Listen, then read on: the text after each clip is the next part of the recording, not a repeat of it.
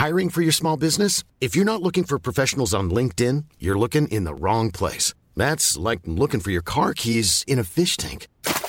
LinkedIn helps you hire professionals you can't find anywhere else, even those who aren't actively searching for a new job but might be open to the perfect role. In a given month, over 70% of LinkedIn users don't even visit other leading job sites. So start looking in the right place. With LinkedIn, you can hire professionals like a professional. Post your free job on linkedin.com slash people today. Bonsoir à tous, très heureux de vous retrouver en ce début de semaine pour le coup d'envoi de Soir Info. Comme chaque soir jusqu'à 22h30, les présentations des invités dans quelques secondes, juste après le rappel de l'actualité. 21h passé d'une minute. Barbara Durand.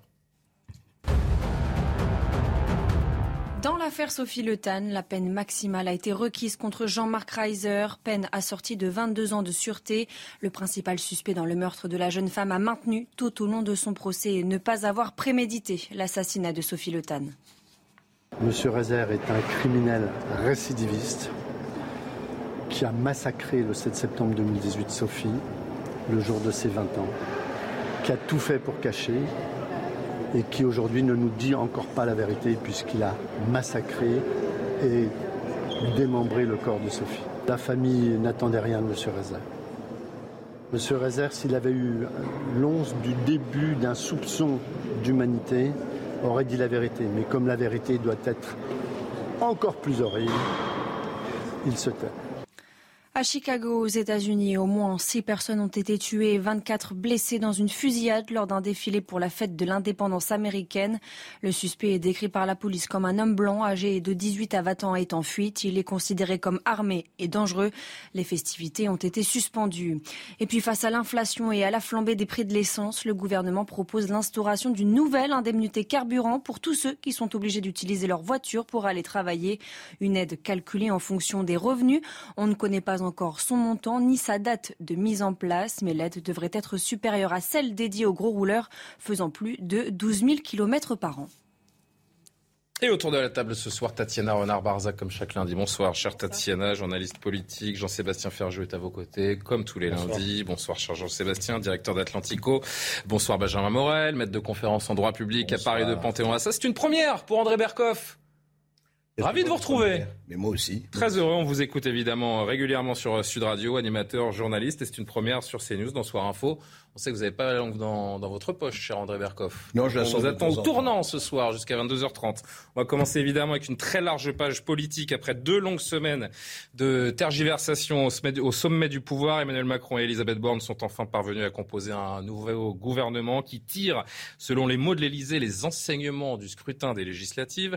On se posera la question, indépendamment des trois ministres remerciés car battus aux législatives. Euh, on a seul finalement l'ex-LR, Damien Abad, qui était visé, vous le savez, par une enquête pour tentative de viol qui a été exfiltrée. Un nouveau gouvernement qui s'est mis au travail dès 16h aujourd'hui avec un premier conseil des ministres. Le récit, le compte-rendu avec Elodie Huchard et on en discute. Elisabeth Borne a perdu un certain nombre d'arbitrages. D'abord, la Première ministre aurait souhaité un remaniement d'ampleur parce qu'elle aurait aimé imposer davantage sa marque. Et pourtant, les principaux portefeuilles ne changent pas de propriétaire, hormis évidemment les ministres qui étaient à remplacer après les législatives. Et puis, un mot plus particulier de Gérald Darmanin. Elle aurait bien voulu le voir quitter le gouvernement, notamment après les événements du Stade de France. Non seulement Gérald Darmanin est bien maintenu au gouvernement, mais il en sort renforcé parce que ça fait dix ans que le ministre de l'Intérieur n'a pas été été aussi puissant avec un certain nombre de ministres délégués et de secrétariats d'État. Il récupère notamment l'outre-mer avec Jean-François Carenco, les collectivités territoriales avec Caroline Cailleux et la citoyenneté avec Sonia Baquès. Et puis surtout, ce qu'on regarde et on voit bien, c'est l'influence d'un côté de François Bayrou avec deux entrées du côté du Modem, Geneviève Dariussec et Sarah Alaïri à la jeunesse. Et puis surtout, Édouard Philippe qui fait entrer un certain nombre de proches. On a Agnès Firmin Lebaudot qui est l'une des plus proches d'Édouard Philippe, qui est en charge de l'organisation territoriale et des professionnels de santé. Olivier Becht aussi, qui présidait le groupe Agir entre au gouvernement. Et puis le ministre Christophe Béchu, qui est promu et qui remplace Amélie de Montchalin. Donc on le voit, François Bayrou avait souhaité une première ministre plus politique. Finalement, Elisabeth Borne a été maintenue à son poste, mais on voit bien quand même que c'est le président de la République qui est à la manœuvre. Tatiana Renard-Barzac, pour commencer ce tour de table. En fait, tout le monde a eu de l'influence pour euh, composer ce, ce, nouveau gouvernement. François Bayrou, Édouard Philippe, Emmanuel Macron. Tout le monde sauf Elisabeth Borne. Je trouve très dur. Bah, c'est un petit peu ce qu'on comprend. à part évidemment le cas d'Amien Abad, peut-être, oui. Et, et Dieu sait si ça a été un bras de fer parce que le président de la République tenait vraiment à ce qu'il reste pour respecter ce fameux, euh, cette fameuse pardon, euh, présomption d'innocence. Donc ça a été mhm. un bras de fer jusqu'à euh, ce week-end apparemment. Donc ça, elle a vraiment obtenu gain de cause. C'est vrai que quand on regarde les femmes, par exemple, au sein du gouvernement, on se dit qu'elle, qui est très attachée d'ailleurs à la cause des femmes, elle a dit à plusieurs reprises, 16 ministres, 5 femmes. Où est-ce qu'on trouve le plus de femmes? Chez les secrétaires d'État. 10 secrétaires d'État, 9 femmes. Bon, là c'est vrai qu'il y a quand même un, petit souci. Une parité entre employés euh, Oui, je trouve que, je trouve que sincèrement, c'est, euh, c'est, pas bien. C'est, sincèrement, c'est même honteux. C'est-à-dire que pourquoi est-ce que les secrétaires d'État sont aussi bien euh, fournis en femmes C'est toujours la question. Est-ce qu'on donne des ministres? en fonction des compétences, en fonction des sexes et des genres Non, je pense que le jour où on parlera plus de ça, on se posera plus la question, on n'aura plus à calculer le nombre de femmes, là on sera enfin dans quelque chose de raisonnable et normal. Mais cela dit, il faut quand même le souligner parce que c'est quand même assez euh, mis en avant, ça a été mis, assez mis en avant par le président qui a souhaité avoir une femme première ministre mhm. pour le souligner aujourd'hui et montrer cette carence-là. Cela dit, quand je regarde l'organigramme, euh, je remarque aussi que euh, la ministre, la première ministre va en fait avoir vraiment la main sur la transition euh, écologique, puisque je vous rappelle quand même qu'Amélie Montchalin était censée être, euh, faire partie du triumvirat et dans les numéros premiers du, de protocolaire. Et là, c'est Christophe Béchu, donc il a remplacé Maire d'Angers, et numéro 10 dans l'ordre protocolaire. Donc on voit aussi l'importance accordée par ce gouvernement à l'écologie. Et Dieu sait pourtant si le, le, président de la République en avait fait son fer de lance. Dieu sait s'il en avait parlé dans l'entre-deux tours à Marseille. Et Dieu sait si la planification écologique était censée être essentielle à ses yeux. Donc voilà, je, remarque qu'il y a quand même deux ou trois petites carences. Au-delà, ensuite, des équilibres politiques. Ça, on pourra en reparler plus tard. Il y a assez peu de surprises. Euh, le chef de l'État, André Berkoff, qui a fait euh, au mieux avec ce qu'il avait sous la main. Quel commentaire vous apportez à ce remaniement qui... Je suis content que vous parliez des influences. Enfin, il y a eu une influence qui est le chef de l'État. Oui. C'est Macron, Macron et Macron. C'est lui qui a décidé, c'est lui qui a orienté et tout ça. Tout le reste, c'est des acteurs de troisième zone qui essayent de dire un peu des choses, mais c'est Macron. Jupiter n'a pas changé de méthode. Non, mais c'est normal. C'est normal, eu, eu égard au système et à la manière dont ça se passe. Le problème, c'est que Jupiter n'a tenu aucun compte du second tour législatif. Aucun compte. Pourtant, vous avez vu, hein, j'ai lu dans mon lancement hein, ce que dit l'Elysée. Les enseignements du scrutin des législatives ont été tirés. Mais où ont-ils été tirés dans ce gouvernement Comment voulez-vous qu'ils disent autrement? C'est normal. À chaque fois, c'est comme Darmanin quand il y a un attentat. Je condamne avec plus grande fermeté cet attentat et je prendrai les mesures qui s'imposent. C'est normal. C'est le discours théologique absolument habituel. Mais sur le fond, c'est très intéressant parce que qui est là? D'abord, effectivement, l'admirable Bruno Le Maire, le prophète qui nous occupe, qui avait dit que l'économie russe allait être à genoux, rappelez-vous, il y a encore deux mois, hein, trois mois, et qui aujourd'hui nous dit... Ce sont plutôt les Français qui sont à genoux. Oui, et les 3 000 milliards de dettes, aujourd'hui, il en parle, mais avant les élections, pas un mot. Le non moins admirable Gérald Darmanin, dont j'ai parlé des condamnations successives et l'habileté à faire tout le temps les choses, mais on attend de, de voir. L'extraordinaire Eric Dupont-Moretti, qui n'est poursuivi par personne ni par rien, il est toujours là. Il est mis en examen. Hein. Voilà. Oui, une blague. ah oui, degré, je Ah mais vous savez, j'ai pas, pas encore allumé la lumière, c'est lundi. Hein, un, oui, un ministre mis en examen, ça ne démissionne plus. Maintenant, c'est fini. Là, je veux dire, ça a fermé sa gueule à la limite. Là, ni ça ferme sa gueule, ni ça démissionne. Donc, euh, tout va bien dans le meilleur des mondes. Et de quoi, euh, de qui on se débarrasse Évidemment, Damien Abad. Damien Abad, on se débarrasse. Gérald Darmanin, on le garde, même s'il y a des présomptions. C'est très bien, vive la présomption d'innocence. Mais le plus intéressant là-dedans, c'est qu'au fond, on a l'impression que il y a un nouveau mystère. Parlons de quoi? On va voir évidemment. Mais quel programme? C'est-à-dire, c'est Macron 2 qui, réédite exactement le calque de Macron 1. Et ce soir, personne n'est capable de dire quel est le cap qui sera donné sur les cinq prochaines années. On est un petit peu, on a un petit peu l'impression qu'on reste euh, figé. C'est mis, euh, ça va durer cinq ans. Oui, on sait juste que ça va durer cinq ans. C'est mis, myself Il y apparaît-il. Benjamin, juste avant que vous réagissiez ainsi que Jean-Sébastien, je voudrais juste vous lire euh, trois, quatre réactions d'opposition politique après l'annonce de ce nouveau gouvernement. Marine Le, Marine le Pen d'abord, par un simple communiqué de presse. C'est vrai qu'il n'y a pas eu d'annonce officielle sur le perron de, de l'Élysée. Emmanuel Macron annonce le nouveau gouvernement. Ceux qui ont échoué sont tous reconduits. Le président ignore une nouvelle fois le verdict des urnes et la volonté des Français d'une autre politique, sûrement pour punir nos compatriotes ultramarins d'avoir mal voté. Ils perdent aujourd'hui leur ministère qui est rattaché à celui de l'Intérieur. Cette décision est lourde de sens et sera évidemment très mal ressentie outre-mer. Éric Ciotti pour les LR, un gouvernement qui ressemble plus à l'armée mexicaine qu'à un commando pour combattre la triple crise économique, sécuritaire, identitaire qui frappe notre pays. Clémentine Autain de LFI, rien de nouveau sous le ciel gris du gouvernement, un petit jeu de chaises chaises musicales, de rares nouveaux profils évidemment acquis aux vieilles recettes néolibérales. Un ministre mis en cause pour viol, enfin euh, éliminé sous la pression féministe, la Macronie au point mort. Je vous en lis un dernier, c'est pour Sandrine Rousseau. Une chose est déjà certaine, jamais croiser Christophe Béchu sur la moindre lutte écologiste. Votre commentaire? Ah, le problème. Aucune surprise, hein, surtout un jeu de chaise musicale. Mais aucune surprise, mais je serais tenté de vous dire que la plupart des remaniements sous Emmanuel Macron n'ont pas donné lieu à beaucoup de surprises. Alors, Sauf que là, il s'est passé un événement euh, assez fort au deuxième tour législatif. Mais d'habitude, vous avez un peu un arbre qui cache la forêt. Ça a été Eric Pomoretti, ça a été le rôle de Papenda. Et grosso modo, vous ne changez personne. Vous faites un petit jeu de chaise musicale et vous mettez une, euh, une, un nouveau ministre disruptif. Et donc, du coup, bah, tout le monde se euh, tombe dessus. Et à partir de là, vous donnez le sentiment d'avoir changé sans ne rien avoir changé. Là, étant donné qu'il faut tenir des oppositions aujourd'hui qui sont à la fois majoritaires et en même temps relativement dures, envoyer une nouvelle figure disruptive pour eh bien, essayer de masquer le fait qu'on ne change rien n'aurait pas été très très habile. Les problématiques d'Emmanuel Macron, là, elles sont doubles. C'est-à-dire qu'il ne peut pas recruter hors de son cercle. Il ne peut pas recruter hors de son cercle, tout, cercle, tout bêtement. Pourquoi ils ont passé parce que, jours à consulter parce que, Parce qu'il n'y a pas euh, de coalition il n'y a pas de coalition autour de lui. Et donc, si jamais il a donné des gages à Horizon Modem, mais si vous allez chercher du LR ou du PS, vous faites du débauchage individuel. Si vous voulez énerver un peu plus LR et le PS, vous n'avez qu'à faire du débauchage individuel. Donc, par définition, là, il n'y avait, il n'y avait pas la nécessité, il y avait même la nécessité de ne pas aller dans ce sens-là. Le deuxième élément, c'est que on connaît le problème d'Emmanuel Macron. Et je viens à votre question. Il y a un problème de bande touche aujourd'hui en Macronie, vous avez du mal à trouver quelqu'un d'autre que ceux qui sont déjà présents. Et donc vous les faites monter, vous les changez de poste, mais au bout du compte, vous vous retrouvez toujours avec le même personnel politique que pour le coup, vous ne pouvez pas élargir. Donc on se retrouve avec un gouvernement. Des ministères, là. Oui, mais bien sûr, mais bien sûr, mais bien sûr, mais pourquoi voudriez-vous rentrer au gouvernement actuellement? C'est-à-dire que vous allez vous embêter à négocier texte par texte, si tant est que vous avez un texte avec les différentes oppositions. et de toute façon, ça se refusait pas. Et de toute façon, de ministre. Oui, mais l'époque a changé, Julien. Il faut voir un peu comment ça marche. C'est-à-dire qu'aujourd'hui, quand vous prenez notamment le dernier quinquennat, Emmanuel Macron nommait directement les directeurs de cabinet, parfois même les directeurs d'administration. Les ministres étaient là pour incarner il a également. Les ministres n'étaient là que pour incarner une politique qu'ils ne contrôlaient pas. Donc, à moins de vraiment aimer le ministère pour un petit peu, je dirais, la gloriole et le hocher, eh bien, vous n'avez pas intérêt réellement à y aller. Pour un politique rompu à l'art de la politique qui a envie d'avoir une carrière demain, être ministre n'est pas forcément aujourd'hui une bonne stratégie. Jean-Sébastien Ferjou, quel signal il envoie le, le chef de l'État? En quoi les enseignements des législatives sont tirés avec la composition de ce gouvernement?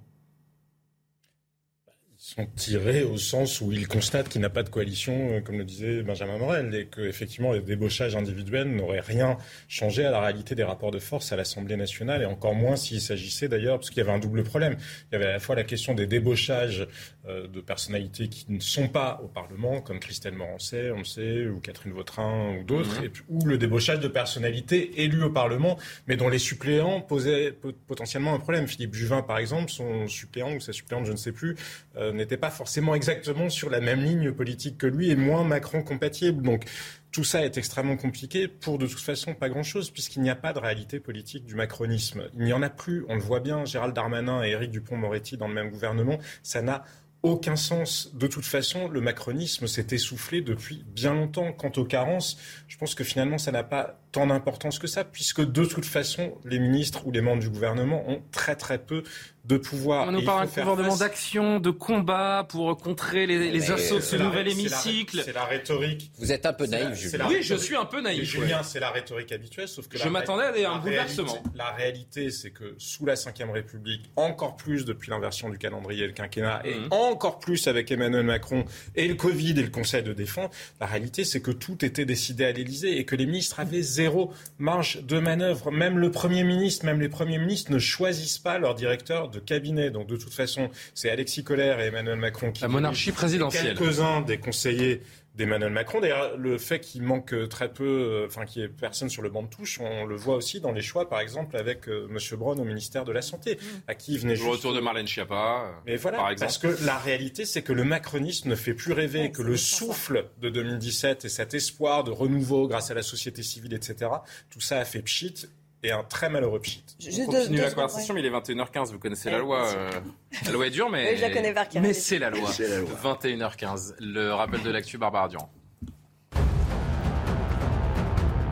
Cédric Jubilard reste en prison. La demande de mise en liberté du suspect numéro 1 dans la disparition de Delphine a une nouvelle fois été rejetée. Les avocats défenseurs comptent poursuivre leur combat pour obtenir la libération de leurs clients dont le dossier serait vide. La reconstruction de l'Ukraine au cœur d'une conférence internationale en Suisse, une tâche commune de tout le monde démocratique, a déclaré en visioconférence le président Zelensky. La reconstruction coûtera au moins 750 milliards de dollars, a estimé le Premier ministre suisse. Et puis le réchauffement climatique à l'origine de l'effondrement du glacier en Italie, déclaration du Premier ministre italien. La catastrophe naturelle a fait au moins 7 morts et 8 blessés hier, selon un dernier bilan. La veille de l'accident, un record de température de 10 degrés a été enregistré au sommet du glacier. Et donc à quoi ont servi les différentes consultations avec les chefs de groupe ou de parti des derniers jours, que ce soit Matignon ou à l'Elysée eh Bien la réponse du chef de l'État tout à l'heure. La Première ministre m'a rendu compte vendredi du résultat des consultations conduites la semaine dernière. Il convient de prendre acte de l'absence de volonté des partis de gouvernement de participer à un accord de gouvernement. C'est pas ma faute. C'est les autres, c'est plutôt habile, c'est de la com. Vous avez compris le sûr. Tatiana et André Berkov. Tatiana D'abord, il a raison, il est sur cette ligne depuis le début, et je vous rappelle que d'ailleurs, ça l'arrange parce que quelque part, ces fameux accords qu'il va devoir trouver sur chacun des textes, aller ça va lui permettre de, dire regardez, regardez, il fallait envoyer un message fort. Mais ça, ça, va être l'argument choc d'Emmanuel Macron. Ça va dire regardez, regardez, les oppositions ne veulent pas vous aider pour leur pouvoir d'achat. Les oppositions ne veulent pas vous aider. Ça va être ça l'argument, l'argument d'Emmanuel Macron. Par ailleurs, il faut quand même reconnaître quelque chose.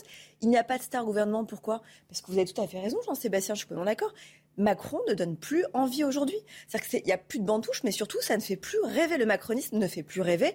Et qui voudrait par ailleurs rejoindre un gouvernement quand on voit qu'aujourd'hui, il y a une vraie déroute euh, électorale de la part de cette, de cette Macronie et qu'il y a un risque de défaite de toute façon aux prochaines élections aussi. Mm. Qui a envie d'aller à l'échec? Enfin, On l'a bien vu pendant cette présidentielle, beaucoup de candidats ne se ah, sont pas présentés en Il reste au pouvoir. Euh, on est en train de l'enterrer. reste au pouvoir, mais vous n'avez pas remporté une élection présidentielle il y a deux mois. Je finis Et si je dézoome juste la focale, de façon plus générale, de toute façon, il y a un problème aujourd'hui d'attrait du politique pour le personnel politique. C'est regarder le problème, par exemple, des maires, le nombre de maires qui ne se sont pas représentés parce qu'en fait, ils en ont marre de s'en prendre plein la tête. Il y a ça aussi. C'est-à-dire que le politique aujourd'hui est un, un paravent euh, euh de, de, multiples colères des Français, ce qui est tout à fait normal. Mhm. Mais certains n'ont plus envie d'aller au charbon. Et donc, de façon plus générale, de façon, il y a un problème de désaffection pour le politique de la part de ce personnel, que ce soit les députés, que ce soit les maires. Et ça, on le voit tout à fait ces dernières années. André Berkoff. Non, moi, moi, ce qui m'amuse, c'est vrai, ce, cette espèce de paysage de cuisine électorale, c'est au fond de quoi? Attendez, ça c'est très joli. On a l'impression qu'on parle des Trente Glorieuses. On était là, on échangeait, on, on, pouvait, on avait la marge de manœuvre et on disait voilà, ils ne s'occupent pas de ça et on va les renvoyer. Attendez, 3 000 milliards de dettes l'inflation, les histoires Russie-Ukraine, les produits. On sait très bien ce qui se passe avec le nickel. La flambée de l'énergie. Ce qui se passe avec la flambée des prix de l'énergie, avec la flambée de tous les terres rares, de tout ça, que, qui sont où en Russie, en Ukraine. On sait que ça va arriver. Ce qui est extraordinaire, c'est ça qui est intéressant. C'est un théâtre d'ombre. Et c'est pas la politique. C'est ces gens-là qui pratiquent la politique. C'est ces gens-là qui ont déréalisé la politique. Attendez, 3 milliards de Macron, c'est ça La Macronie, c'est ça que vous voulez dire Oui. Je, ça, moi, je touche que tous le les personnel politique, d'un côté comme de l'autre, il ne parle pas du réel. On dirait que le réel qui frappe à la porte, il laisse dehors. Non, non, on ne veut pas l'entendre. Mais ça, André Berkoff, ça date pas dire, pour euh, étayer les propos Tatiana, on parle de 40 ans. Les fameux partis de gouvernement, ils nous mettent au pied du mur, ils nous ont mis au pied du mur sur les 40 dernières années. Sauf, pardon, sauf qu'aujourd'hui, mmh. le temps est compté. Je veux dire, le Dieu ne répond plus au téléphone et le temps presse. On a raccroché. Qui va parler? Il y a un moment donné où, en septembre, en octobre, en novembre, il va y avoir des résultats sonnants et trébuchants. Il va et la stratégie euh, d'Emmanuel Macron, cette espèce de, finalement, oui, il y a une volonté de pourrissement pour quoi? Dans six mois, un an, dissoudre et repartir sur des législatives. C'est la bonne solution? Et voilà. Et, oui, mais sauf, que la dissolution, ça peut être. Vous vous rappelez Chirac Oui, c'est à double, à double tranchant, comme on dit. Ouais. Ça peut être un sacré râteau. On est d'accord. je sais pas, il n'y a pas de véritable stratégie politique parce qu'on voit bien qu'il n'y a pas de ligne en réalité. Il y a des gens qui n'ont aucune cohérence idéologique entre eux. Et quand même, entre Papendia et Gérald Darmanin, en passant par... Papendia, la lettre que Papendia a envoyée au professeur la semaine dernière, les priorités de son action, ce sont des priorités clairement inspirées euh, par la gauche. Il y a tout dans cette lettre, pour rappeler à nos téléspectateurs, sauf euh, compter, lire écrire, hein, euh, par ailleurs. Disons que ça vient derrière l'objectif de lutte contre les, inégalités, mais on sait très bien que ça n'est pas, enfin, l'école n'est pas le lieu justement où ça se joue en première partie. Et c'est parce qu'on poursuit ces deux objectifs-là euh, depuis 40 ans que justement on a loupé et l'un et l'autre. Mais il n'y a pas de cohérence, je vous le disais, Éric Dupont-Moretti, mais ce sont même des provocations. Gérald Darmanin, même Bruno Le Maire qui faisait un point de presse vendredi soir. On va faire les cas individuels. Vendredi, dernier, Bruno Le Maire constatait que le Stade de France, ça avait coûté potentiellement 40, 50, 50 sièges. Donc, euh, c'est presque de la provocation quasiment de la part euh, d'Emmanuel Macron. Mais le pire est que je pense que ça n'est même plus de la provocation. Il a souvent alterné les phases où il est un peu exalté, où il a une vision, il a l'impression qu'il va révolutionner la Terre entière, et puis les phases où il est un peu perdu, il ne sait plus où il va, il est dans la procrastination. Je pense que là, depuis la présidentielle, il, est dans la procrastination. Benjamin, rapidement. Oui, rapidement. Je voudrais qu'on se pose la question du, vote de confiance. Hein. On l'a appris, donc mercredi, le discours de politique générale d'Elisabeth Borne il n'y aura pas de soumission au vote de, confiance. bonne ou mauvaise euh, stratégie Est-ce que bah, c'est le bon choix? Pourquoi elle n'y va pas? Entre guillemets, bonne stratégie. Enfin, un quelques points de droit, mais le, vote de confiance, en fait, vous arrivez devant le Parlement avec une question simple, il vous faut une majorité absolue des votants, hein, et pas pour le coup de l'ensemble du Parlement, avec une question simple, c'est est-ce que vous me faites confiance, mesdames, messieurs les parlementaires? Évidemment, dès le moment où vous êtes dans, un, dans une situation de gouvernement minoritaire, on vous renvoie à un nom probable. Et donc Rocard a mis très longtemps avant de le demander. Euh, Cresson et Bérégovoy ne l'ont pas fait. Euh, Mesmer également a été en difficulté. Il vaut mieux faire ce qui va être leur stratégie, faire une déclaration de politique générale et attendre la motion de censure, parce que pour adopter une motion de censure, c'est beaucoup plus difficile. Il faut 289 députés qui votent cette motion sur un texte qui sera celui probablement de la NUP. Donc il faudrait que le RN et euh, le LR vote ce texte-là, ce qui est très très improbable. Donc nous, évidemment, on va se dire oui, mais c'est pas c'est pas pareil, c'est le 49 alinéa 2 et pas le 49 alinéa 1, etc. Mais pour la plupart, mais pour la plupart des Français, il y aura eu un discours et un vote. Ce vote, elle l'aura remporté dans des conditions plus faciles, hmm. et donc voilà, bingo. Fondamentalement, c'est plutôt intelligent politiquement quand vous n'êtes pas certain d'avoir justement ce vote de confiance. Juste pour que nos téléspectateurs comprennent bien, en fait, ce vote-là, il doit être fait à la majorité absolue, et seuls les votes en fait qui sont pour sont comptabilisés. C'est-à-dire que les abstentions sont considérées comme étant pour en fait. Et comme le RN pour la motion compte s'abstenir pour la motion de censure, et comme le RN, le Rassemblement national, compte s'abstenir, c'est un vrai problème pour la majorité présidentielle que de considérer que Elisabeth Borne pourrait en fait être, euh, avoir la confiance grâce à l'abstention euh, des, députés RN. Et c'est ça, le, c'est ça la vraie problématique pour eux. Venons-en au cas. Oui, vous vouliez rajouter une petite chose? Non, non, simplement, je pensais que, alors c'est peut-être naïf et utopique, mais ça aurait été pas mal que Emmanuel Macron, qui décide de tout, fasse un appel en disant écoutez, on sait que c'est difficile, l'appel, je ne dis pas union nationale, etc.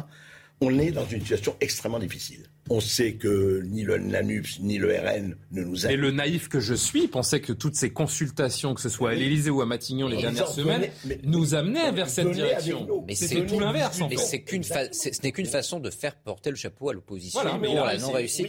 on n'en est plus là. On est plus là. C'est des jeux politiciens grotesques. Surtout. Et ça, les Français n'en peuvent plus et le, et le constat sur de jour en jour. Très vite avant de passer au cas individuel. ne comprend pas ne comprend plus ce qu'est son rôle. Il n'est pas le chef de la majorité parlementaire. Il aurait pu se retirer un peu.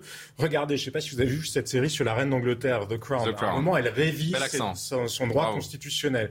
Elle parle de ce grand constitutionnaliste anglais qui s'appelle Walter Bagehot, qui rappelle que justement, il y a celui qui est dans l'efficacité et celui qui est dans la dignité. Donc le monarque est du côté de la dignité. Mais un président, c'est ça aussi, celui qui est dans la dignité, c'est celui qui doit permettre les conditions du bon gouvernement. Emmanuel Macron, cet aspect-là, il ne l'a jamais compris. Il pense qu'il est le gouvernement, mais il n'est pas le gouvernement, ni au terme de la Constitution française, évidemment. C'est tout le problème de la monarchie. On en vient à Damien Abad. En Damien, il faut qu'on avance parce qu'on a beaucoup de thèmes. Euh, Damien Abad, qui est donc, euh, vous le savez, très probablement visé par une enquête pour viol. Il sort de ce gouvernement remplacé par Jean-Christophe Combe. Lors de la passation ce matin, Damien Abad a dénoncé des calomnies ignobles. Écoutez-le.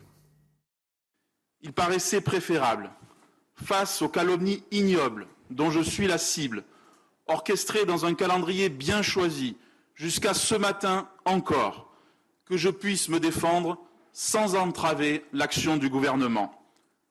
Je me défendrai sans relâche jusqu'à que la justice confirme mon innocence. Je me battrai aussi contre ce mouvement funeste qui relègue la présomption d'innocence au rang de vieillerie sans importance et qui fait de la calomnie une redoutable arme politique entre les mains d'esprits malveillants.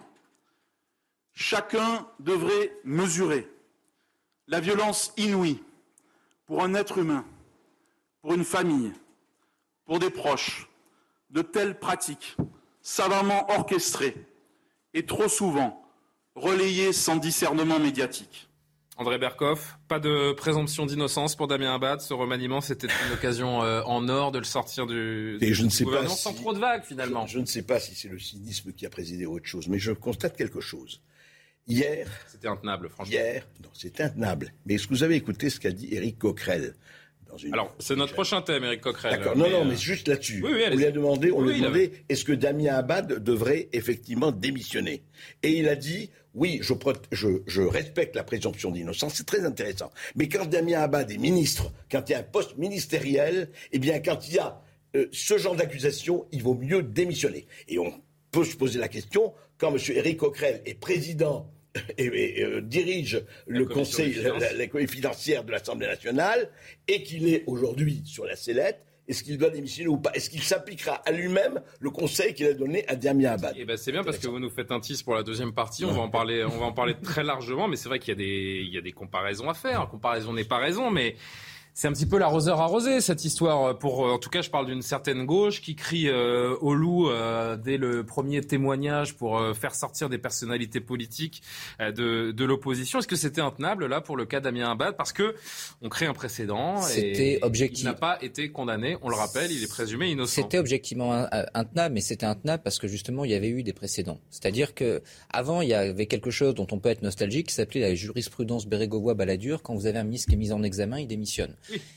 Mais là, Emmanuel. Emmanuel- justement, Emmanuel Macron arrive au pouvoir. Vous avez François Bayrou qui est chahuté, etc. François Bayrou s'en va, idem ensuite pour François de Rugy. En revanche, Éric Dupont-Moretti, lui, est mis en examen, il ne démissionne pas.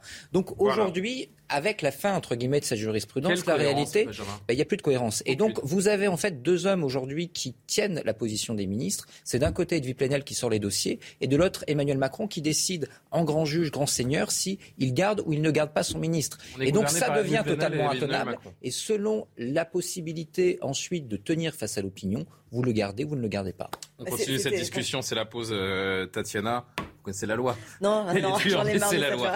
Euh, la pause et la deuxième partie, on continue de parler de Damien Abad, de deux, trois cas particuliers du gouvernement et puis euh, l'affaire Coquerel également qui monte ces dernières heures. À tout de suite pour la deuxième partie. Toujours en compagnie d'André Berkoff, Jean-Sébastien Ferjou, Tatiana Renard-Barzac, Benjamin Moral pour cette deuxième partie de Soir Info. On continue d'évoquer euh, l'exfiltration de Damien Abad, on peut dire ça comme ça, l'appelait comme visé ça. par une enquête pour euh, viol, mais en effet dans l'oreillette on me rappelle qu'il est 21h30, l'heure du flash. Lendemain de la fusillade à Copenhague, le principal suspect a été placé en détention en psychiatrie. L'homme de 22 ans a été décrit comme un Danois de souche connu pour des antécédents psychiatriques. L'attaque, commise principalement avec un fusil, a fait 3 morts et 30 blessés, dont 4 graves, dans un grand centre commercial. Se dirige-t-on vers un été caniculaire? Le mercure devrait battre de nouveaux records en France cette semaine. Météo France prévoit des températures de plus de 35 degrés dans le sud-est et de 29 degrés aux alentours de Strasbourg. Et puis il n'y a plus de Françaises à Wimbledon. Harmonie Tan, 115e mondiale, puis Alizé Cornet, 37e, ont été éliminées coup sur coup ce lundi en huitième de finale du tournoi en Angleterre où elles étaient les dernières Françaises en lice. Ils sont déjà en train de parler de leurs vacances. Oui. On va au nord, très très Oui. au nord. On en parle vivre en Islande. Moi, je vais passer mes vacances au Groenland. Tiens. Au moins, je serais sûr de- d'avoir du frais, quoique.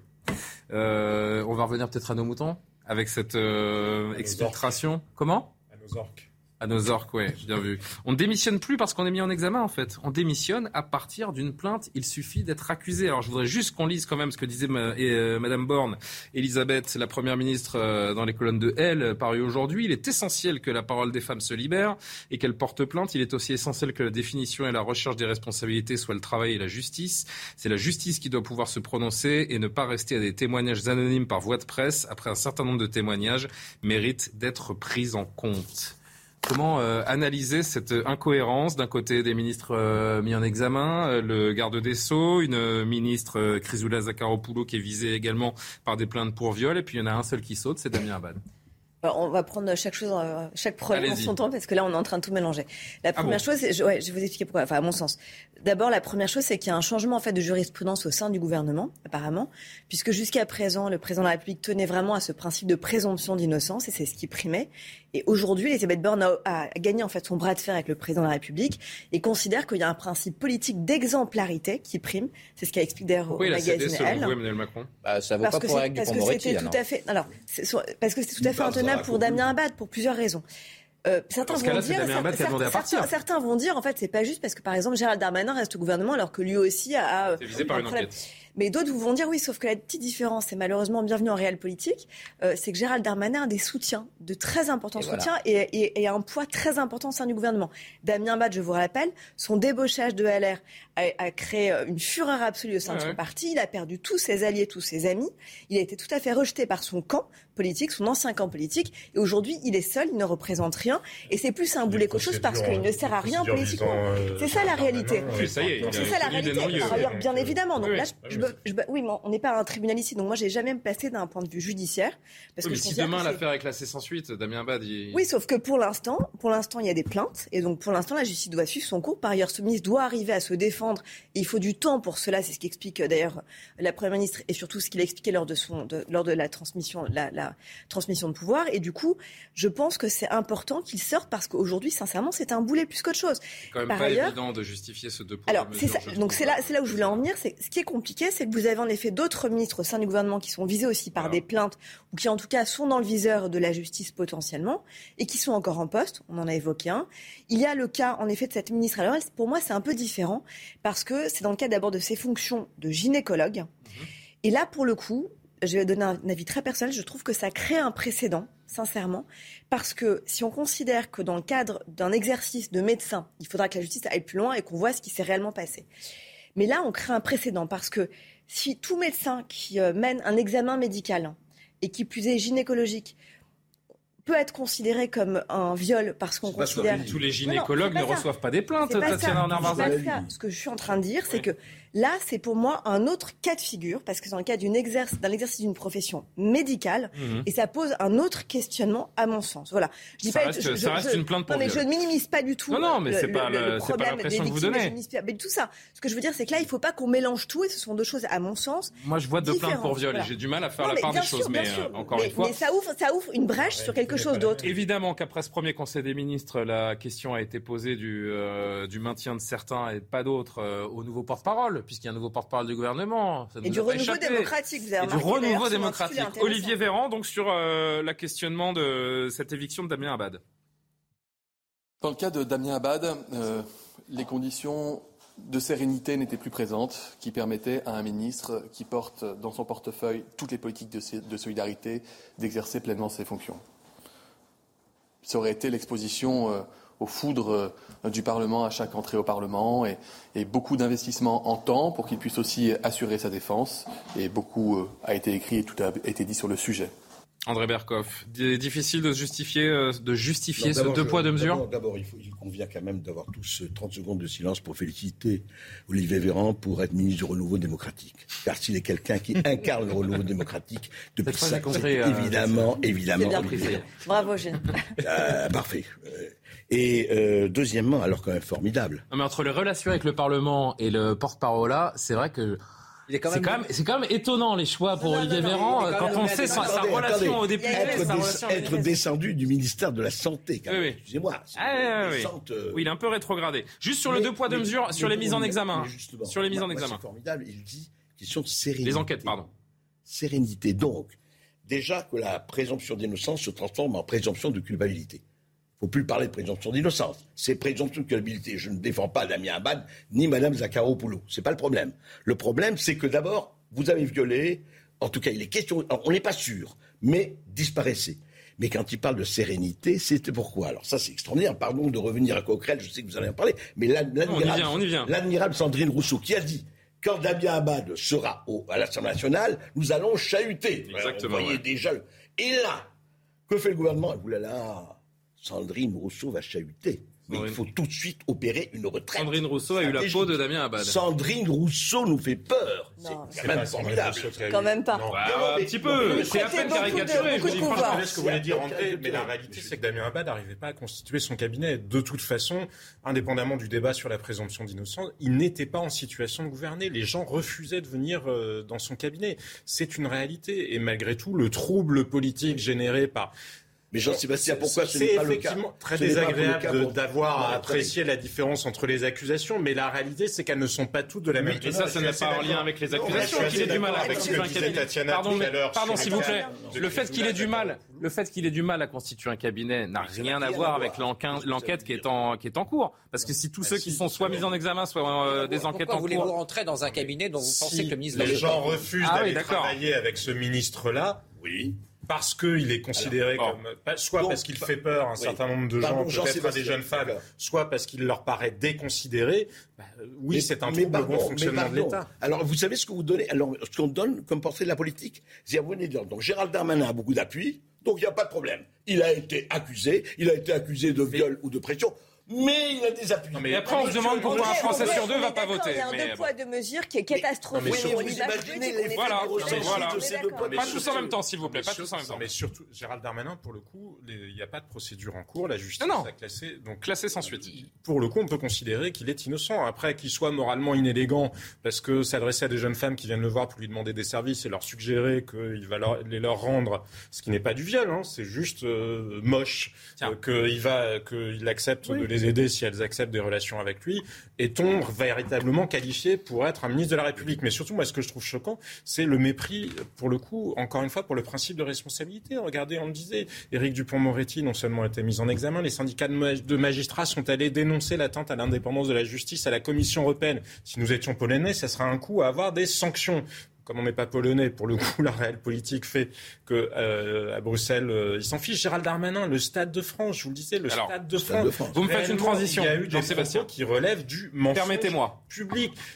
Monsieur Véran, qui est le ministre, le renouveau démocratique, mais Monsieur Véran, pardon, la semaine dernière, l'État a été considéré comme jugé par le tribunal comme fautif pour la gestion du Covid. Gérald Darmanin. Monsieur Véran était le ministre de la Santé. Gérald Darmanin, vous me tendez une perche. Numéro 3 du gouvernement. Donc il a désormais un portefeuille euh, élargi. L'intérieur, l'outre-mer, les collectivités locales, l'immigration. C'est du jamais vu depuis plus de dix ans, depuis 2011 précisément, avec Claude Guéant. Est-ce que c'est le grand gagnant de cette recomposition? Écoutez-le euh, d'abord sur cette euh, main tendue qu'il veut exprimer et on en fait un petit tour de table. Bien sûr, c'est une attendue pour faire travailler euh, les Français ensemble. Je pense qu'il faut respecter le vote des Français. Qu'est-ce qu'ont dit les Français Ils ont dit pas de majorité absolue pour le président de la République, mais une majorité relative quand même. Et en même temps, euh, expliquer euh, que les oppositions doivent être constructives. Je suis certain que les Français voudraient voir, et notamment ceux qui ont voté pour les LR ou pour les socialistes par exemple, souhaiteraient voir que nous travaillons ensemble pour leur bien et pas dans des chicailleries politiques quand même étonnant. Le fiasco du Stade de France, visiblement sa responsabilité euh, politique n'est pas engagée sur cet épisode. Hein. C'est un blanc-seing pour Gérald Darmanin. C'est étonnant parce que vous êtes d'une grande naïveté, c'est-à-dire que. Ah bah, c'est pas la première fois que vous me le dites ce soir. Ah oui, j'en suis fort désolé, j'en suis même étonné. Mais, en, réalité, euh, quel est le quel est l'objectif aujourd'hui de garder bah, Gérald Darmanin à la fois au sein du gouvernement, puis à élargir son portefeuille? C'est qu'en réalité, voilà, il tient une partie aujourd'hui des, des, relations avec la droite. C'est-à-dire que demain, vous allez avoir besoin. Donc à défaut d'aller chercher des gros poissons euh, chez LR, on donne une multitude de portefeuilles à Gérald Darmanin. un petit point de procédure. Il faut voir que lorsque le Sénat et l'Assemblée ne sont pas d'accord, qu'est-ce qui se passe? On réunit ce qu'on appelle une commission mixte paritaire. C'est quoi? C'est un conclave entre sept députés et sept sénateurs pour arriver à se mettre d'accord sur un texte. Jusqu'à présent, ensemble, les différents groupes qui composent ensemble avaient la majorité au sein de c'est la coalition présidentielle. Exactement, avaient la majorité au sein de ce conclave. Aujourd'hui, c'est plus eux qui disposent de la majorité. Le groupe le plus important, c'est LR. Entre les sénateurs d'un côté et les députés de l'autre, LR a le plus de parlementaires. Et donc LR est les quoi qu'il arrive, LR est quoi qu'il arrive incontournable aujourd'hui, à la fois pour former des majorités à l'Assemblée et pour faire que au bout du compte, les textes soient adoptés in fine par les deux chambres. Et donc, si vous coupez vos relations avec LR, si vous coupez les ministres qui ont encore un lien avec leur ancien parti, notamment Bruno Le Maire et euh, Gérald Darmanin, eh bien, vous perdez la possibilité de tenir le Parlement. Du coup, par définition, c'est les deux ministres qui montent. C'est très clair, c'est très clair, c'est cohérent ce que dit euh, Benjamin. Mais, c'est une, mais une telle promotion, et je persiste à penser, pour une majorité des gens qui nous regardent et des électeurs, c'est une honte après un tel fiasco. C'est assez incroyable quand même. Pour compléter ce que dit Benjamin, mhm. je suis complètement d'accord. Je vais même aller plus loin, c'est-à-dire que Bruno Le Maire, euh, même même combat, c'est-à-dire que Bruno Le Maire est aussi euh, très important dans le dispositif de négociation avec les Républicains sur l'ancienne famille politique ah, pour justement ces accords de texte. Sur le dos, euh, non mais peu importe, là on est en train de parler justement de l'explication de, de, ce nouveau gouvernement, des subtilités de composition de ce nouveau gouvernement. Donc évidemment il fallait des pivots. Franck Riester, même combat. Franck Riester, il y avait besoin de quelqu'un rond politiquement pour mener négociation au Parlement sachant que Olivier Véran, le porte-parole, pardon, les relations avec le Parlement, très important, sachant qu'Olivier Véran, d'une part, d'une part, avait des relations parfois conflictuelles avec les parlementaires, et surtout, quand vous parlez en off avec certains politiques, et notamment des membres du Rassemblement national, certains vous disent en fait c'est un vrai problème parce qu'ils ne voulaient même pas nous saluer, et du coup on se dit que ça pouvait être compliqué justement d'arriver à faire des négociations. Dernière chose, quatre ministres euh, Modem, deux ministres Horizon.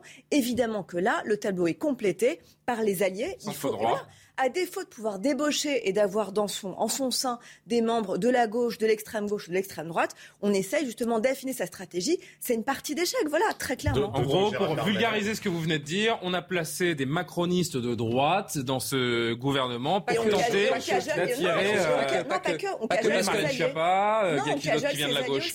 On cajole aussi ses alliés. Par bah, exemple, vous avez Klein, voilà. Parce qu'il faut bien comprendre parce qu'il faut bien comprendre que l'important, c'est pas d'avoir 289 députés, c'est d'avoir toujours la majorité en séance. Et pour avoir la majorité en séance, il faut mobiliser vos troupes. Dernier. Juste d'un mot malgré tout, Gérald Darmanin présente un autre intérêt que ceux qui ont été exposés jusqu'à présent. Il n'est pas Édouard Philippe. Parce que c'est ça aussi. Ah oui. Emmanuel Macron, c'est diviser pour mieux régner. Et il essaye de, de, garder un équilibre entre les différents euh, prétendants à droite, parce que la question de la succession d'Emmanuel mmh. Macron, comme pour tout président à partir du moment où on est dans le, second quinquennat, est déjà ouverte. Et donc Emmanuel amusant, Macron hein, parce que ne ça veut fait... pas, comme la plupart d'ailleurs de ses prédécesseurs. Ça fait trois quarts d'heure qu'on décrypte ce remaniement, Jean-Sébastien. On ne parle que de calcul politique. On n'a pas évoqué une seule fois, pas une seule fois l'intérêt des Français, les questions de pouvoir d'achat, de sécurité n'ont été mises en avant. Ce n'est que du calcul. Pas en même temps, pas en même temps. Ouh là là, c'est cacophonique. André. À la naïveté de Julien, je veux dire. C'est le leitmotiv de la soirée. Je vais partir fâché, moi. C'est un des sujets de la soirée. Julien, et au fond, et c'est pas pour. Mais au fond, c'est très profondément politique. Parce que c'est très bien ce qu'on dit, c'est très très bien. C'est-à-dire, vous avez aujourd'hui deux choses. Vous parlez de la cuisine, très bien, la cuisine. On parle que de cuisine et on ne parle pas du tout de, même pas de morale, mais d'éthique, mmh. d'éthique mmh. politique. Moi, je vais dire, Darmanin a menti effrontément pendant le Stade de France. On le sait. Oui, mais effrontément. Bon, il a menti total. Bon, qu'est-ce qu'on fait? On a besoin de lui pour les LR et compagnie. Mais je vais vous dire, les LR, puisqu'il y a un problème effectivement de, majorité. Euh, d'abord, il va y avoir trois choses. Qu'est-ce qu'il va y avoir là? Il va y avoir des majorités de connivence, projet par projet. Oui, c'est ça qui va se passer. La cuisine, elle aura lieu pendant cinq ans. Il n'y aura pas une majorité absolue. Donc, s'il compte sur les LR, mais les LR peuvent changer de position, et l'ANUPS et le Rassemblement national, avec quelques LR, peuvent voter et mettre en minorité le gouvernement sur telle ou telle, on va bien s'amuser. telle ou telle affaire. C'est là où on va s'amuser. Donc, on est en retard, euh, André. 21h46. Chaud gratis la... le flash de Barbara Durand et on termine la conversation. La cérémonie des Jeux Olympiques 2024 inquiète. À deux ans de son ouverture à Paris, la question de la sécurité demeure, notamment après les incidents du Stade de France en mai dernier. Euh, Guy Dru, membre du Comité international olympique, juge la cérémonie d'ouverture prévue sur la scène trop ambitieuse. 600 000 personnes sont attendues. L'ancien ministre des Sports suggère de prévoir un plan B. Face à l'inflation et à la flambée des prix de l'essence, le gouvernement propose l'instauration d'une nouvelle indemnité carburant pour tous ceux qui sont obligés d'utiliser leur voiture pour aller travailler.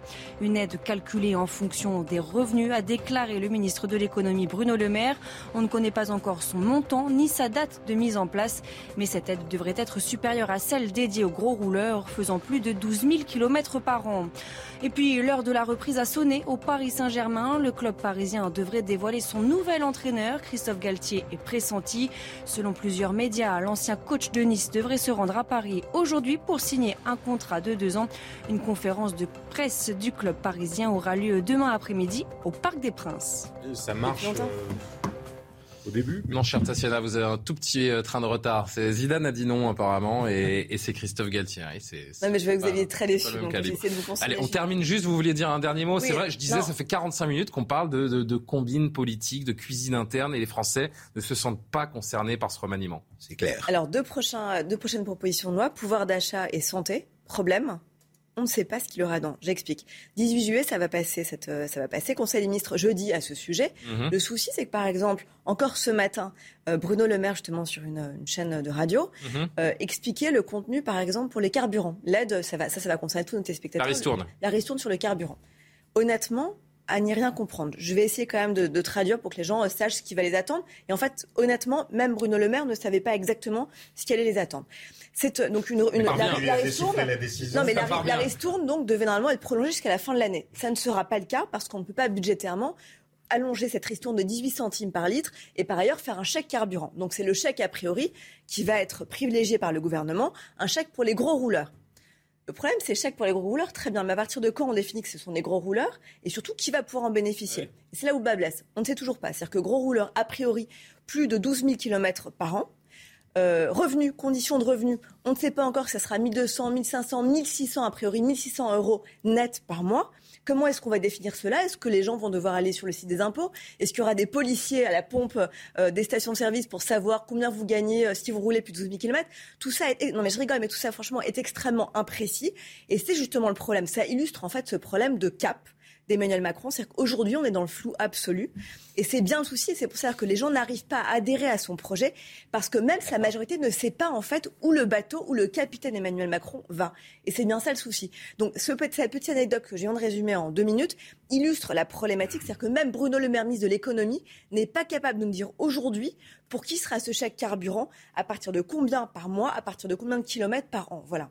Mais surtout, et qui dit ristourne dit que ça ne dure pas dans le temps, que ce sont des efforts sporadiques qui, arrangeront peut-être euh, euh, pendant quelques temps euh, les affaires de certains. Un énorme problème budgétaire, le quoi qu'il en coûte, va devoir se terminer un moment Allez, on termine. Je, je pensais entamer le dossier Coquerel avant la, avant la pause, mais vous me forcez à attendre la pub. Très, très belle séquence film. Aujourd'hui, l'iceberg est dans le Titanic. Oui. Ça qui est intéressant. C'est-à-dire qu'aujourd'hui, il ne joue même pas avec la taxe il ne joue même parce qu'il pourrait, et de dire on va plus prendre 60% de taxes, on va diminuer un peu. Non, on fait le chèque, on fait les 800 de ristourne, on s'amuse avec ça. Et en attendant, quand même, je rappelle ces choses admirables aujourd'hui, que le gaz russe, embargo total, la, Russie vend à l'Inde, l'Inde raffine et va nous le revendre. Trois fois plus cher. Trois fois plus cher, c'est pas beau. Ça, c'est les Mozart de la Et le patron de Total nous demande de, de faire attention à notre consommation d'énergie. voilà. Mais pas attention, pardon, on fait pas attention aux dividendes. On fait pas attention aux dividendes euh, pour le coup. Oui, mais c'est quand même pas mal. c'est quand même pas mal. C'est fait, mais ça concerne une infime proportion du mais, pétrole effectivement. Mais ça ne fait que commencer. bon, Éric Coquerel, euh, sous le coup d'une euh, plainte déposée par Sophie Tissier pour harcèlement sexuel, c'est notre prochain sujet. Et puis on parlera également de l'alarme, de l'alerte lancée par certains sur la cérémonie d'ouverture des Jeux Olympiques de Paris 2024. C'est une hérésie, Guy Drut. Alain Bauer parlait même d'un crime, quasiment, carrément. Ça promet. Ça promet. Allez, on est de retour avec Benjamin Morel, Tatiana Renard-Barzac, Jean-Sébastien Ferjou et André Berkoff. Une plainte a été déposée aujourd'hui contre le député LFI, euh, président de la commission des finances, nouvellement élu, Éric Coquerel, par Sophie Tissier, une ancienne militante de la France Insoumise, plainte pour harcèlement sexuel. L'affaire qui était euh, au stade de la rumeur arrive finalement sur le terrain judiciaire. Sophie Tissier, cette femme qui militait euh, à gauche à l'époque des faits, a voulu parler de cette fameuse soirée. C'était chez nos confrères de RTL tout à l'heure. J'avais vraiment l'impression d'être devenue un peu son jouet de la soirée, donc euh, j'étais euh, soumise à une de drague lourdingue. il n'arrêtait pas de vouloir me faire danser. Je lui faisais comprendre que bon, c'était lourd, que je j'étais pas intéressée. Et puis il a eu euh, des mains baladeuses, quoi, c'est-à-dire euh, il me prenait euh, par la taille, il effleurait l'air de rien mes fesses dans sa main, limite, voilà, de l'agression sexuelle. Au moment de quitter la boîte, il m'envoyait des SMS hyper insistants. je t'attends dans un taxi, je t'emmène à mon hôtel, viens, tu vas voir, on va bien s'amuser, fais pas ton effarouché. Je suis sortie de là traumatisée. J'ai tenté à l'époque d'alerter. J'ai dit c'est pas normal la façon dont se comporte ce- cet homme. Et euh, je me dis qu'il faut que je porte plainte puisque visiblement ma parole est pas entendue. Et bien évidemment c'est parce qu'il atteint cette fonction que tout le monde se posait la question qui il est. Et puis Rokhaya Diallo a, a lancé le, le sujet. Il n'y avait pas de raison que je la laisse euh, être euh, discréditée, la traiter de menteuse alors que la réputation de Coquerel euh, n'est pas infondée et j'en suis euh, témoin.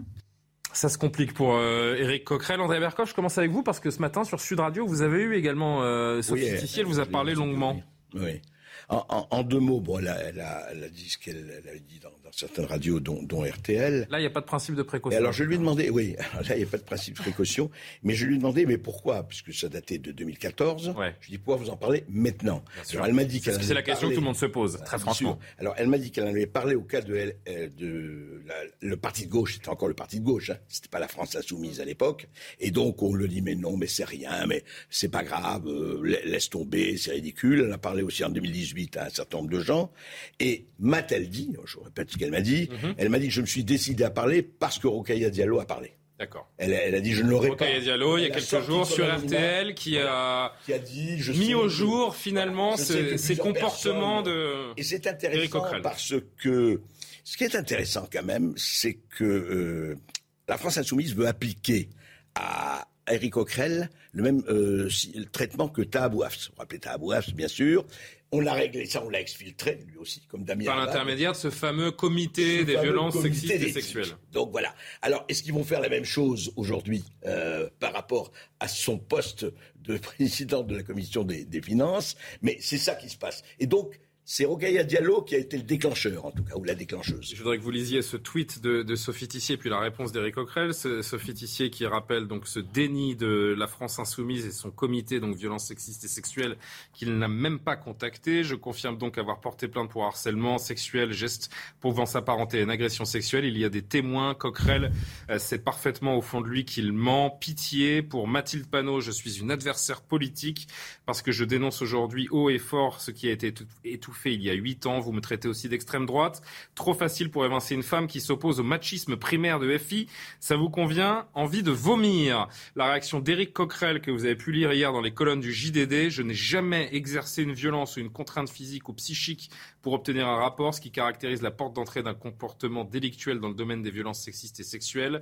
Je fais cette tribune pour dire mon entière solidarité avec le mouvement MeToo, mais il est important de prendre conscience que comme toute cause juste, elle peut être instrumentalisée. On a beau avoir été formé politiquement contre les rapports de domination masculine, la marche reste très haute tant ces rapports nous conditionnent. Je n'en suis pas immunisé. Euh, je disais pas de principe de précaution quand il s'agit d'un député La France Insoumise. Bah, en euh, effet, ça pose un vrai problème de cohérence. Alors même si en effet, c'est pas tout à fait les mêmes choses qui sont reprochées à Damien Abad et Eric Coquerel, il y a également une affaire, je dirais, de niveau. Mais malgré tout, on touche à la limite d'un processus de déjudiciarisation de ces affaires-là. Dès le moment où vous considérez que, grosso modo, il y a la justice, certes, mais que, eh bien, c'est d'abord et avant tout aux partis politiques de faire le ménage en interne, nonobstant ce que peut dire la justice et nonobstant les qualifications juridiques. Eh bien, forcément, vous vous retrouvez face à une situation où en réalité il est très difficile de qualifier juridiquement la chose, et au bout du compte, c'est une commission interne composée, on ne sait trop comment, qui va décider et qui ne convaincra au bout du compte personne, parce que si Il jamais... y a un truc, faut leur dire, hein, il y a un truc qui s'appelle la justice. Oui, c'est euh, ça, c'est ça. Et si, de- si pas de- besoin de faire des, et- euh, des et- comités. euh, et si demain la, la- la commission interne la LFI décide de blanchir Éric Coquerel, peut-être à raison, peut-être à tort, qu'importe. Mais en fait, ça ne lavera absolument pas le nom d'Éric Coquerel parce que ce sera une con, ça sera une, euh, une structure interne à la FI. Et donc évidemment, les attaques continueront. Donc là, on touche quelque chose qui, malgré tout, je dirais, atteint ses limites. Ensuite, on est quand même, on a quand même une grande différence avec un Tahabouaf et deux euh, Damien Abad. C'est que, en fait, il est parlementaire. Il est président de la commission des finances. Vous avez dit, est-ce qu'on pourrait Ah, le... moi, voulait devenir parlementaire. Est-ce qu'on pourrait le chasser de la commission des finances? Non, il a été élu. Il a été élu en tant que parlementaire également. que je demande, c'est est-ce qu'il doit démissionner? Et son statut démissionner. et son statut est garanti par la loi. Or, le sort de Damien Abad, il dépend d'Emmanuel Macron. Le sort de Tabouaf dépendait de la commission d'investiture. Donc là, heureusement, Coquerel ne dépend on que de voit lui et des institutions. On voit que les institutions ont été faites quand même pour protéger dès le moment où justement la justice n'est pas saisie. Jean-Sébastien, je voudrais vous entendre. Je voudrais, euh, avant cela, juste qu'on écoute David Guiraud. C'est important d'entendre David Guiraud parce qu'il connaît euh, parfaitement Éric Coquerel pour avoir été son directeur de cabinet sur la précédente euh, législature pendant quatre années. celui qui est désormais député LFI du Nord s'est confié chez Laurence Ferrari. Moi, je crois la parole des femmes, mais sur la base d'éléments factuels, si vous voulez. moi, c'est ce qui s'est passé. Je, suis monté au créneau, je vous le dis, il y a deux jours sur Twitter. Parce que j'ai vu quelqu'un qui portait des, accusations qui étaient fausses. J'ai vu des gens qui ont expliqué que, par exemple, Éric Coquerel avait eu une relation sexuelle avec une de ses euh, assistantes parlementaires et qu'il l'avait virée quand il en avait plus besoin sexuellement. Bah, moi, je suis son directeur de cabinet pendant quatre ans. Euh, la, personne dont il est question a été appelée.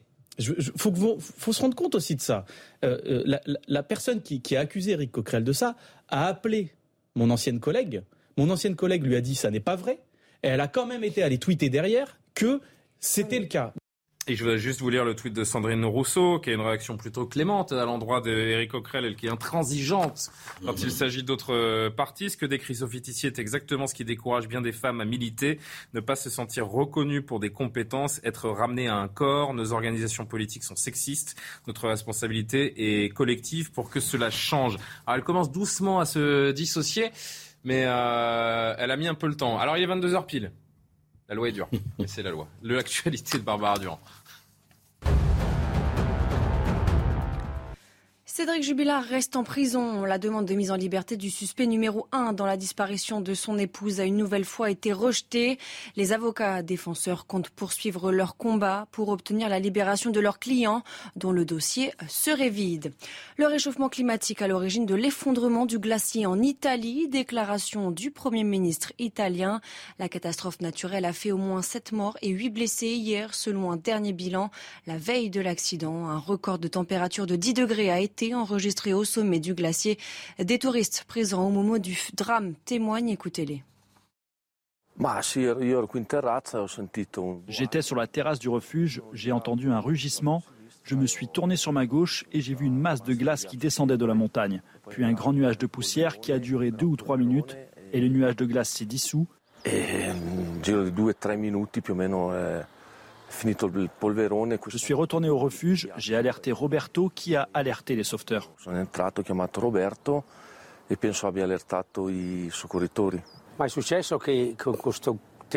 En raison de ces températures très élevées, une mare d'eau s'est malheureusement formée sous le glacier, ce qui a provoqué l'effondrement du glacier. Je vis à Marmolada depuis 50 ans et c'est la première fois que je vois quelque chose comme ça. Et enfin, se dirige-t-on vers un été caniculaire? Le mercure devrait battre de nouveaux records en France cette semaine. Météo France prévoit des températures de plus de 35 degrés dans le sud-est et de 29 degrés aux alentours de Strasbourg. C'est encore incertain. On a un potentiel d'avoir de la chaleur plus marquée qui débuterait vers la fin de semaine, euh, week-end prochain. Euh, la tendance est là, plus chaud. Maintenant, vu l'échéance, euh, ça reste encore à confirmer. On a des modélisations qui sont encore divergentes sur l'intensité qu'on pourrait avoir. Forcément, hein, on se projette à, à 7-10 jours. Donc, il va falloir attendre 2 à 3 jours pour que la fiabilité s'améliore et qu'on puisse qualifier ce qui pourrait arriver euh, à partir du week-end prochain environ.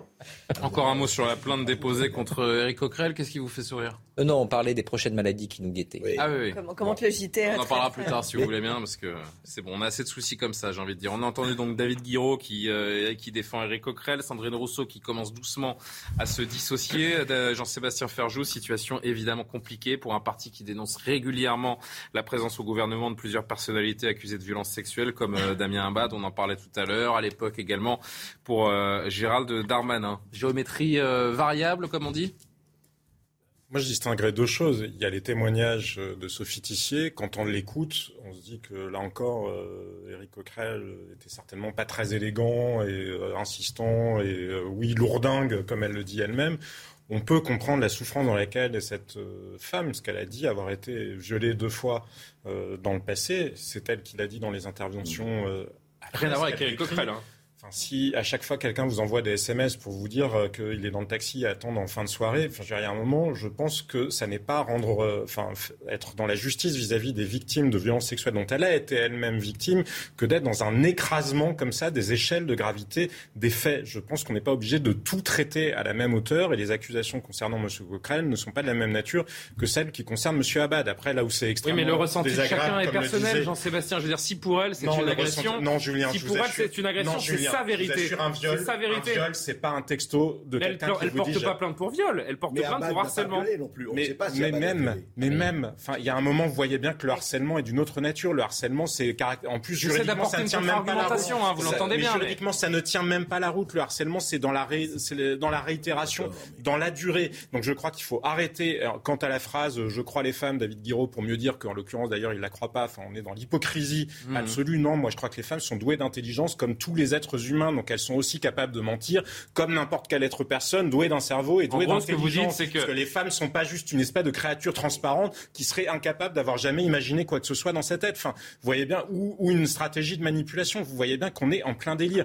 Là où la France insoumise s'est tirée de belles balles dans le pied, c'est qu'on voit bien, chez- ils sont certainement sexistes. Il y a du sexisme en politique. Personne ne peut le contester. Mais ils Dans, sont euh, assurément, la société, tout ils clair, sont, tout, ils sont tout simplement. assurément sectaires. Ils sont vraiment sectaires parce que les arguments employés d'instrumentalisation, de manipulation, de traiter l'accusatrice d'extrême droite, de dire que finalement c'est parce qu'elle est contre nous, etc. On voit bien que c'est un fonctionnement qui est extrêmement sectaire. Ça, c'est une certitude. Après, je trouve que ces affaires-là, on devrait, franchement, c'est pas sur les plateaux de télévision qu'on va Non. apprécier si bidule ou machin sont dignes, parce que encore une fois, il s'agit d'accusations qu'il faut ramener. Alors peut-être y en a-t-il Mais dès d'autres. l'instant où il y a des plaintes, ça officialise quand même Peut-être y en la, a-t-il- la, la Oui, mais moi aussi, je rumeur, suis la porter- réputation. Mais Bah Julien, oui, moi aussi, je suis pas allé porter Mais plainte. c'est Le cette sujet, on ne sait même pas si la plainte va être classée sans suite ou non. À un moment, gardons notre calme.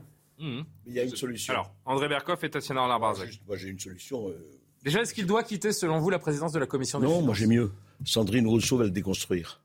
À Coquerel, il n'y a aucun problème. Non. Et ironie à part. Ironie à part. Est-ce qu'il doit rester à la ironie présidence à de la part, commission des Ironie à part, je veux dire, mais là je rejoins. On ne peut pas effectivement tout bâtir sur une présomption de culpabilité. C'est-à-dire à partir du moment où il y a une rumeur qu'on dit ça y est, c'est le viol, effectivement, là, euh, j'en sais Aujourd'hui, il y a une plainte. Il y a une plainte, mais est-ce- la plainte justifie Il est- qu'on mette aujourd'hui au seulement. banc, qu'on mette Mais aujourd'hui, au- Damien Abad a quitté son poste. Mais, Mais je trouve ça lamentable. Je trouve ça lamentable. Même nature Mais de- vous venez de dire que Damien Abad, c'est parce qu'il n'avait pas assez d'appui, qu'il n'était pas assez lourd et qu'il n'était pas. C'est là où je dis que le cynisme de la politique devient absolument insupportable. Damien Abad, c'est un petit. Gérald Darmanin, c'est un gros. On peut le garder. Et même chose pour Monsieur Coquerel à la France Insoumise. C'est lamentable. Coquerel, c'est un gros, et Tabois, c'est un petit. C'est ce que choses. je veux dire dans D'abord- cette euh, je- comparaison. D'abord, je, je pense qu'il faut quand même vraiment euh, que la présomption d'innocence, d'innocence, pardon, reste le principe de base soit respecté. Cela Même dit, chose pour aussi- vous, il ne doit pas quitter la commission Cela dit, il faut aussi que le devoir d'exemplarité enfin prenne le pas en politique parce que ça fait fort longtemps euh, qu'il a été euh, complètement euh, mis de côté. Donc c'est extrêmement important qu'enfin on prenne conscience de cela parce que les temps ont changé, parce que les langues se sont déliées, parce qu'on est passé dans une autre époque et qu'aujourd'hui certaines pratiques ne peuvent plus être de mise. Cela Oui, mais dit, comme le disait Jean-Sébastien dit- il y a un instant, Oui, mais- si cette plainte est sans Ce- suite, cela si dit- non, mais attendez, plusieurs choses. D'abord, je rappelle quand même que la plainte ne date que de ce, depuis ce matin. Oui, Donc jusqu'à présent, il n'y avait pas de plainte. Donc jusqu'à présent, Éric Coquerel, euh, voilà, considérait qu'il y a pour l'instant, il y avait, il y avait rien du tout. Il avait Maintenant, juste il y a une une plainte. réputation Donc ça précédait. change évidemment. Oui, mais Julien, pardon, Non, mais c'est- on je n'est pas un tribunal. C'est-à-dire que si les journalistes se mettent à commencer à devenir un tribunal, on, on va là, on va quand même tous dans le mur, Je sincèrement. suis juste en train de rappeler ce qui se disait euh, donc, dans donc, le milieu politique. partons juste des faits, considérons juste que ce qui est quand même effrayant, c'est l'accumulation ces dernières semaines, ces derniers mois, Tout de toutes ces affaires touchant des hommes politiques de premier plan, et Mhm. ça pose vraiment un problème, et ça pose une vraie question, en effet, d'exemplarité et d'éthique, bien évidemment. politique. Et à contrario, on peut aussi imaginer en effet que certains Français se disent c'est quand même dingue que toutes Oui. ces affaires sortent toujours au moment où ces gens-là sont nommés, arrivent dans un ministère, Toujours sont nommés à nommé. commission. Et c'est vrai que moi j'ai entendu beaucoup de Français me dire ça, me dire c'est quand même bizarre que comme par hasard Damien Abad arrive au ministère, ça fait des années que ces histoires sont là et ça arrive maintenant. Exactement. Éric Coquerel, ça date de 2014, donc c'est vrai que ces questions-là, ces suspicions peuvent être de mise. Je pense sincèrement que pour résoudre cela, il y aurait quand même quelque chose pour lequel je suis tout à fait d'accord avec Sandrine Rousseau, qui l'a proposé aujourd'hui. Sortons de ces commissions qui sont imposées par la loi dans les partis, mais qui sont en effet tout à fait partisanes, il faut être tout à fait honnête, parce qu'il n'y a aucune indépendance. Pourquoi est-ce qu'en effet une commission indépendante ne serait pas mise en place pour qu'on ne pourrait pas étudier cela?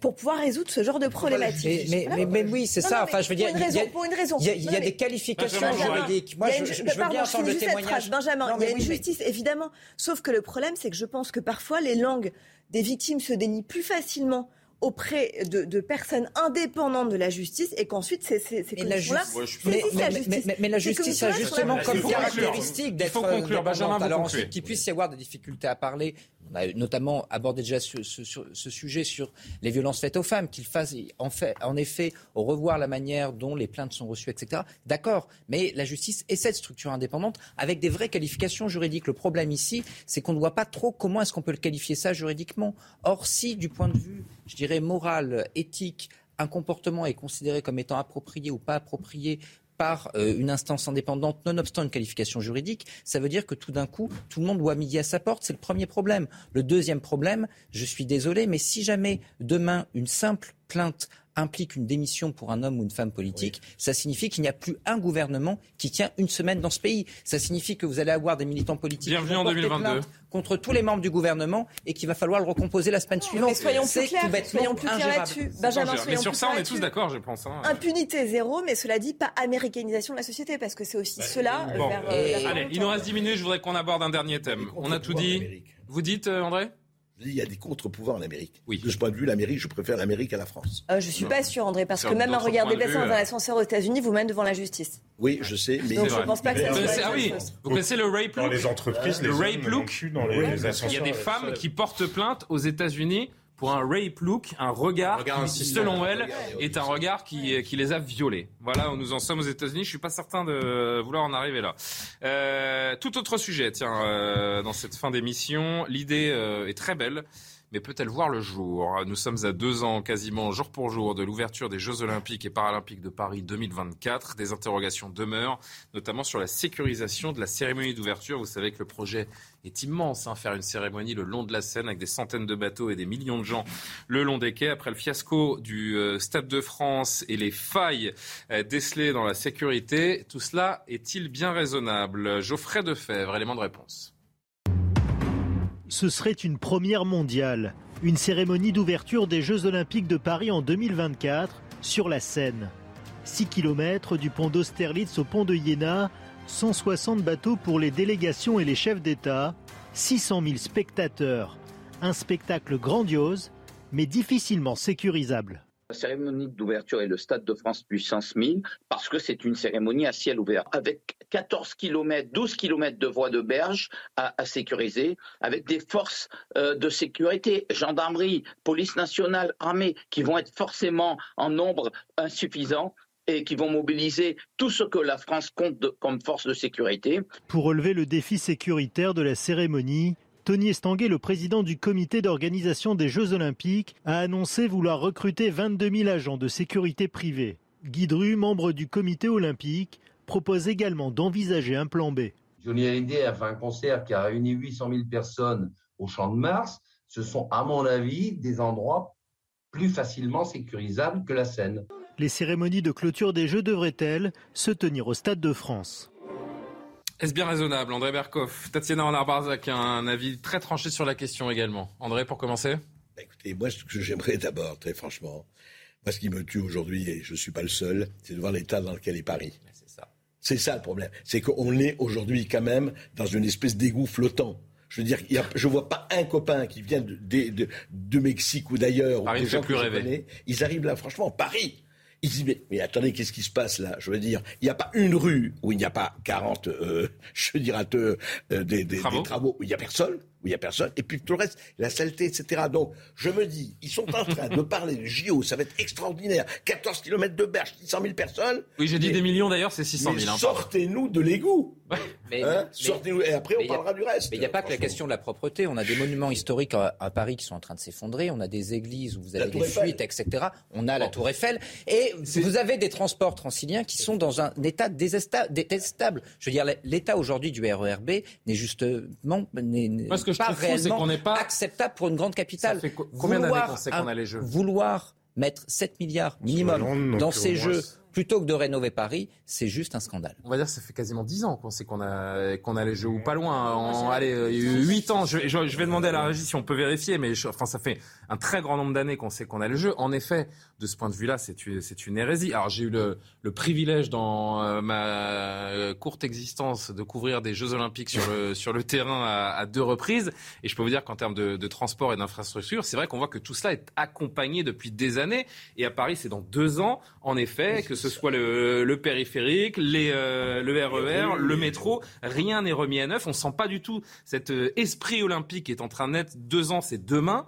Et puis, il y a cette question, et c'est pour ça qu'on traite le sujet, de la sécurité de ces gens comme Guy Drut qu'on a entendu, comme Alain Bauer, grand criminologue éminemment sérieux qui parle de crime, et je cite le mot précis qu'il a utilisé, tant il estime que nous ne sommes pas prêts, notamment après ce fiasco du Stade de France qui a éclaté aux yeux du monde. Alors plusieurs choses. D'abord, quand on voit en effet cette cérémonie d'ouverture et qu'on attend 600 000 personnes, on voit la difficulté à sécuriser quand même les berges de la Seine sur ce périmètre-là.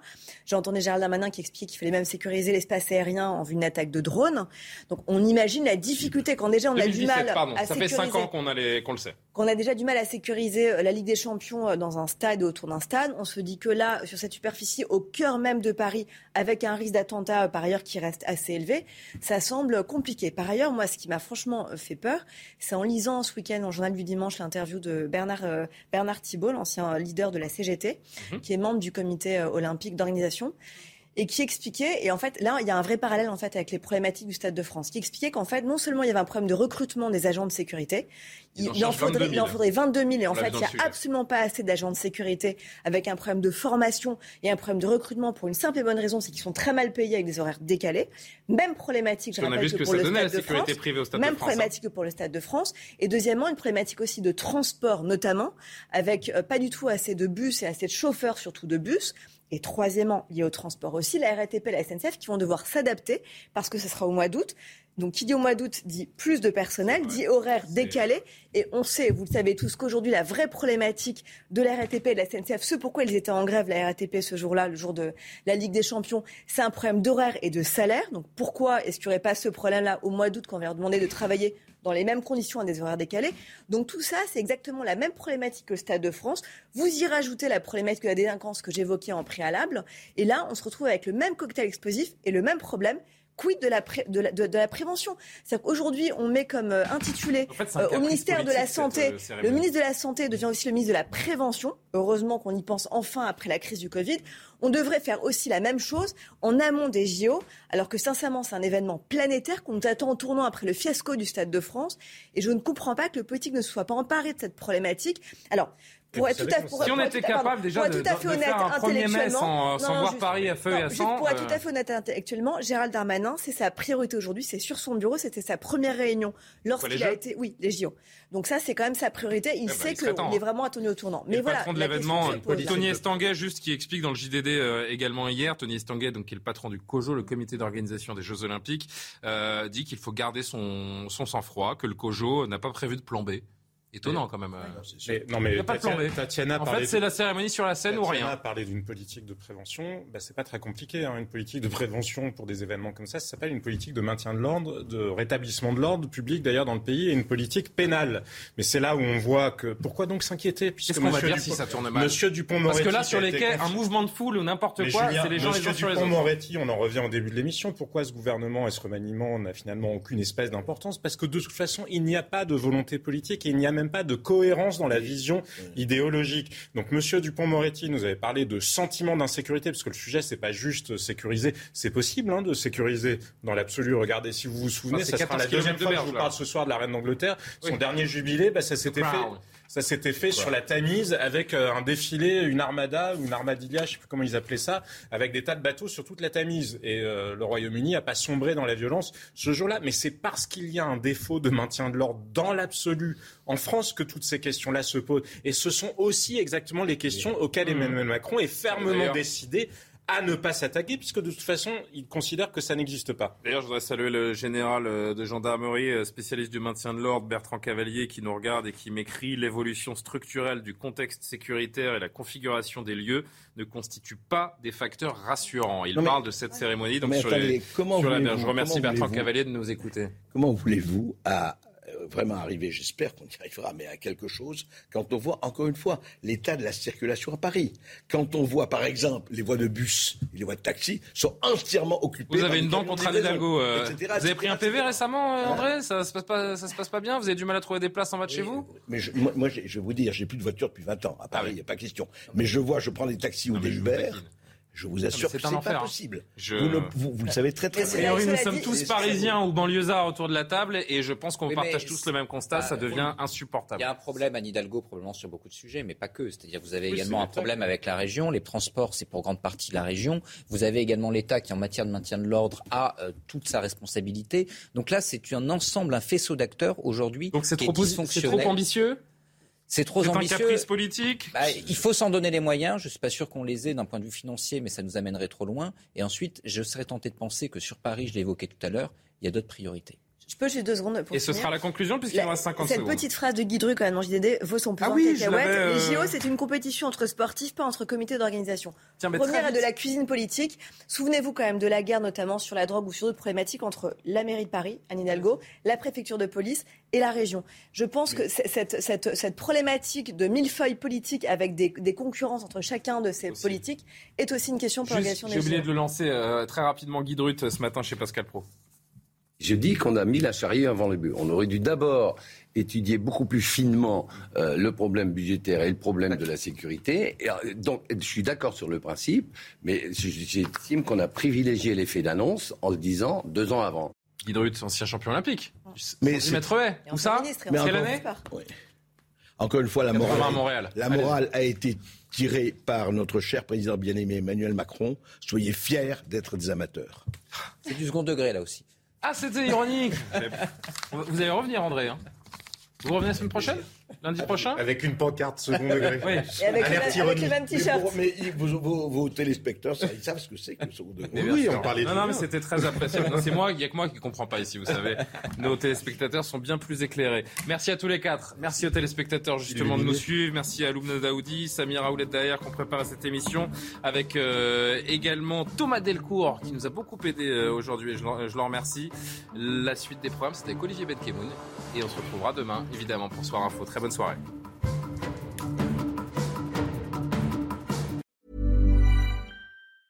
Hey, it's Danny Pellegrino from Everything Iconic. Ready to upgrade your style game without blowing your budget? Check out Quince. They've got all the good stuff shirts and polos, activewear, and fine leather goods, all at 50 to 80% less than other high end brands.